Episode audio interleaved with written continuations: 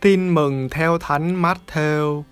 Đức Giêsu đến nhà ông Phêrô, thấy bà mẹ vợ ông đang nằm liệt và lên cơn sốt.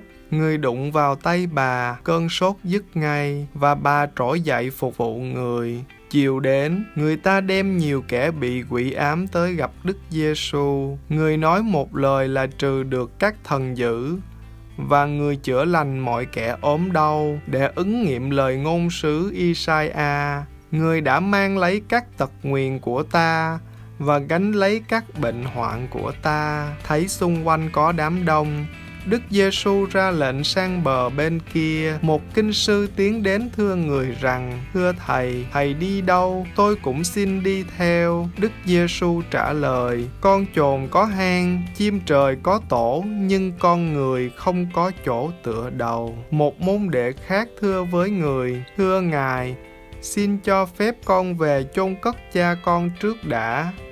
Đức Giêsu bảo: Anh hãy đi theo tôi, cứ để kẻ chết chôn kẻ chết của họ. Đó là lời Chúa. Lạy Chúa, đôi khi phép lạ sẽ xảy đến với chúng con mà chúng con cũng không rõ nguyên nhân. Chúng con nghĩ rằng mình may mắn, mình tốt lành, mình phúc đức cho nên À, được thiên chúa ban cho. Điều đó có thể đúng thật. Bên cạnh đó, có thể phép lạ xảy đến là sự cộng hưởng mà việc chúng con đã làm trước đây tạo nên phép lạ, tạo nên may mắn đó.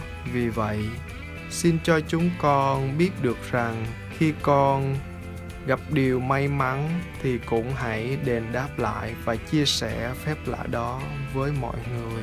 Như bà mẹ vợ của ông phêrô, sau khi đã được chúa chữa khỏi bệnh, đã phục vụ ngài.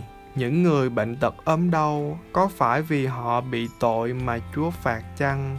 Điều đó chúng con không thể nào biết được và chúng con cũng không thể nào chứng minh được điều đó là đúng hay sai.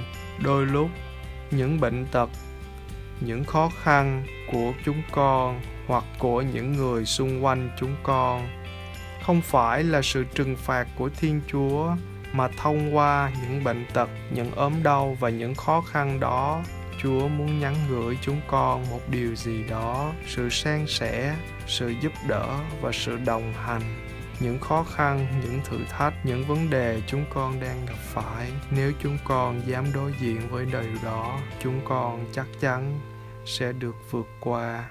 Nhiều người trong chúng con đã từng muốn đi theo ngài và thậm chí có những người đã đi theo ngài. Nhưng khi thiên chúa cho chúng con biết được rằng khi đi theo ngài sẽ cần phải từ bỏ những gì thì chúng con lại trở nên sợ hãi, lo lắng. Và rồi đi theo ngài, khi chúng con gặp những khó khăn, thử thách thì lòng chúng con lại dao động. Chúng con sợ sệt, chúng con nghi ngờ, lạy chúa. Khi đã quyết tâm đi theo sự thật và sự công chính của người thì luôn vững tin. Amen.